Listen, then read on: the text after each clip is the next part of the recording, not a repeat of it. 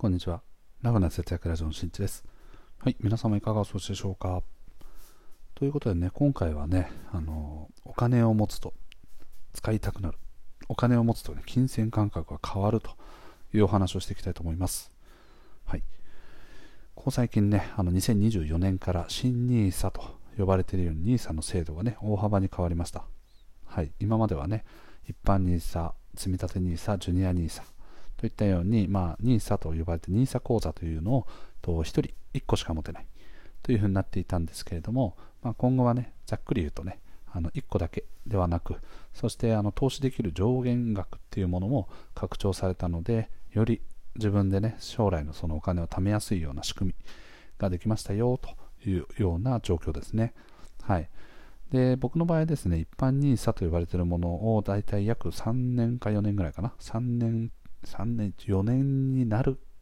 かならないかぐらいの時かな。はい。になるくらいの時に、えっとね、今その2023年の12月で、一旦その一般 NISA というものが終了になりますということで、今まで投資した金額、お金をですね、一回自分の手元の方に、えっと、戻しました。はい。まあ、すなわち投資した、ね、ものを全部売却して、と自分の銀行口座、証券口座の方に戻したということですね。で、さすがにね、一般 NISA はと月々最大10万円。なので年間にすると120万円かな。はい。で、それをね、約4年ぐらい運用すると、だいたい480万ぐらいになるわけですね。で、それに対してさらに利益みたいなものが乗っかってくると、まあね、かなりの金額になってくるわけですね。はい。で、僕が使ってるね、楽天証券っていうのと楽天銀行っていうのを両方使っていて、マネーブリッジと呼ばれているものがあって、機能ですね。はい、これを使うと、まあ、楽天銀行、楽天証券、証券口座に月々のね、その一般 NISA の10万円っていう金額がもしなかった場合は、とそこと連携している楽天銀行の方、口座から10万円を引き落としますよということで、まあ、あの、ね、お金の移動みたいなものをすることなく、勝手にお金をね、引いてくれますというような仕組みですね。すなわちですね、証券、その投資でね、得られた利益、っていうさっきのね、うん百万円っていうものはですね、いつでもね、下ろすことができるような銀行口座の方にお金が入ってるわけですね。はい。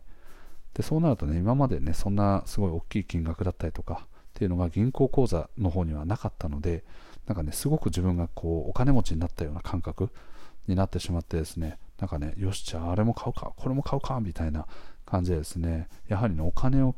手元にね、入ってくるとですね、使いたくなるとか、使ってもまだ大丈夫だろうみたいな気持ちがですね、少なからずやっぱ湧いてくるんですね。だから僕としてはですね、こういう仕組みになってるって知らなかったので、単純に銀行口座と証券口座っていうのは別々になっていて、今回 NISA で売却したものに関しては、証券口座の方にそのまま残っててほしかったんですよね。それは何でかというとですね、今まであの家計簿をつけていくときに銀各銀行の口座の合算ですね、あの総額というものと、あとは投資、各投資で得られたその金額、まあ、投資額、元本と、あとはそこから生まれている、まあ、利益ですよね、収益みたいな、うん、のものを載せた金額っていう感じで分けて登録してたんですね。なので、それらがですね、まあ、今後ね、あのちょっとバランスが崩れてまあ、2023年との、ね、比較っていうのをしようと思うと、各項目ごとの比較はできなくて、資産全体の総額の比較しかできなくなっちゃうんで、ちょっと見づらいなというのが今の状況ですね。はいまあ、その辺はね、ちょっと一手間かければ、とね、あの見やすくとかなったりすると思うんですけど、なんだかなという状況ですね。まあ、とにもかくにもね、やっぱただあの手元にね、確実に使えるお金、ね、いつでも引き落とそうと思えば落とせるようなお金っていうのがと、ね、増えてしまったことによって自分自身の、ね、お金への意識というか何かこう大船に乗ったような気分になっちゃうっていうのはね少なからずあるんだなということを感じました、はい、なのでもうよしじゃあもうこの、ね、お金めっちゃ手に入れた。よしじゃあなんか物買っちゃおうっつって。ということでねこの間ついつい買ってしまったんですけどとアディダスのね3本線のパンパンツですね。パンツってズボンですね。はい。ちょっとどうしようかな、みたいな。で、これがですね、定価がね、7000円ぐらいするんですよ。高いですよね。はい。なんですけど、とアウトレットね、あの、神奈川県にある三井アウトレットパークっていうのが、とどこだ？あのあれですねかな なんだっけ？八景島シーパラダイスとかに乗っていく時のシーサイドラインっていう電車があるんですけどモノレールかモノレールがあるんですけどそこの鳥浜駅というところにあるとアウトレットでですねそのパンツがね20あ30%オフか。おおみたいな。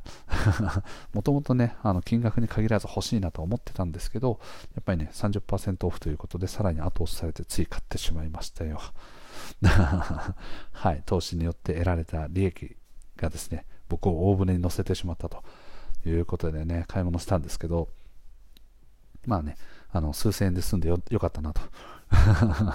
いう感じですね。うん、ただね、まあ、逆に言うとですね、まあ、あのこういうふうに、まあ、今までね、じゃあなんで投資してたのっていうと、この一般 NISA に関しては、もともとね、運用できるのは5年だけですよという感じで短いスパンなんですよね。積立 NISA 自体はもともと20年、最大20年まで運用ができますよということで、まあ、将来のお金に充てるとかそういうこともできるわけなんですけど一般 NISA に関してはね最大5年までしか運用できないので例えば家のリフォームだったりとかあとはこう家のねなんかいろんなところを改造したりとかあとはこう自分たちのねその旅行のお金だったりとか好きなことへのお金だったりとか洋服だったりとかもそうですけど、まあ、あのある程度ねあのちょっとね大きい金額のもので自分たちがやりたいことが発生した時に使えるお金として貯めようねと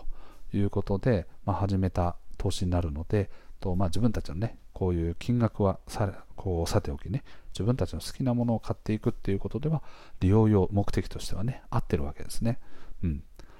なので、まあ、ちょっとそこはね、今、妻と話をしてるんですけど、まあ、かねてよりね、ずっとやりたかった子供たちのね、部屋をあのめちゃくちゃこう快適な部屋にしようということで、今現在は、と僕の家っていうのは2階リビングになっていて1階にね3部屋ある。で、まあ、あの 4LDK の形になってるんですけど2階リビングで隣が寝室。で下の部屋は僕の仕事部屋。あとは子供の部屋も一応あるんですけどみんなが上で生活していることもあって下の部屋に行くと怖いみたいな、ね、あの過ごしにくいんだよとか寒いんだよとかね、はい、この時期はめちゃくちゃ寒い。僕の部屋とか6度とかだったんで 寒いんですけど。なので、まあ、居心地のいい空間を作ってあげて、自分たちの、ね、部屋の中で過ごす時間を増やすとか、ね、そうすればあの、ね、リビングとかで今遊んでいるので、家族のコミュニケーションははすごく取りやすい。だけれども、例えば自由に何かね、自分のこうやりたいことを集中してやるとか、例えばね、レゴをやっていくよとか、あとは絵を描くよとか、そういうのも、まあ、誰かに邪魔されないとか、あとは自分のお気に入りの空間でやるとか、ね例えば自分の机とかをね、持っていると、その中、その上でね、なんかいろいろやりたいなとか思ったりするじゃないですか。うん。だからそういう体験をね、あの、結構、あの、心置きなくできるような環境づくりをしたいなという話をしてますね。うん。これが、まあ結構多分、その部屋の壁紙を変えようとか、あとは子供部屋の家具がね、全然揃ってないので、テーブルだったりとか、椅子だったりとか、ソファーだったりとか、ね、いろんなのを揃えていこうと思うと結構ね、お金かかりますよね。うん、しかしまあそれらもねさっき言ったま投資の目的に立ち返って、ま、こういうものにお金を使っていくべきなんじゃないかなというふうには考えているんですけど、まあ、それらをねじゃあ後押ししているものは何かっていうとやはりさっき言ったように投資で得られた利益っていう具体的な数字がと銀行の中に入っているので銀行口座に入っているのでそういう気持ちをさらに加速させてしまっているということですね。これはあの今ね、最後、しまっているっていう表現をしてますけど、まあ、良くも悪くもっていう感じですかね。はい。悪い面で言うと、お金を過剰に使いすぎてしまう。しま使ってしまいやすくなるっていうことでもあるんですけど、メリットで言うとそ、そういう金額がある程度入っていることによって、本来やろうと思っていたことをより早く実現できるっていうメリットもあるんじゃないかなと思います。なので、そこはもう完全に一長一短かなという気がしますね。はい。なんか今日の僕ね、結構饒舌な感じしますね。はい。わかんない。聞いてる人はいつも通りかもしれないんですけど、で、今ね、あの、こう、録音しながらですね、立ちながらね、録音してます。はい。立ちながらね、こう、なんかこう、ちょっとうろちょろ、うろちょろみたいな感じで、まあ、あの、ね、こう、軽い屈伸をしたりとか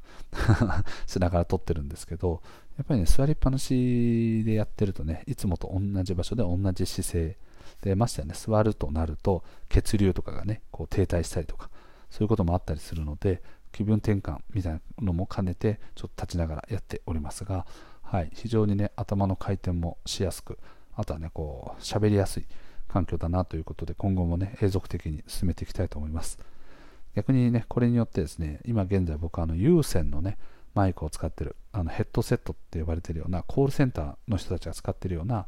こうヘッドホンにこうマイクがついてるみたいな感じの、まあ、1200円ぐらいかな。はい、マイク使ってるのでちょっとこう動きながらやってるとね線のこうブツブツブツブツみたいな音が入っていたら大変恐縮です、はい、ちょっとねあの配信する前にねあの自分でチェックはしようとあのするのでね問題ないとは思うんですけど、はい、ぜひねちょっとあの皆さんが聞いてる中でね不快な音がしたらね申し訳ありません。はい。ということでね今回の配信は以上となっております。最後まで聞いてくれてありがとう。また聞いてね。バイバーイ。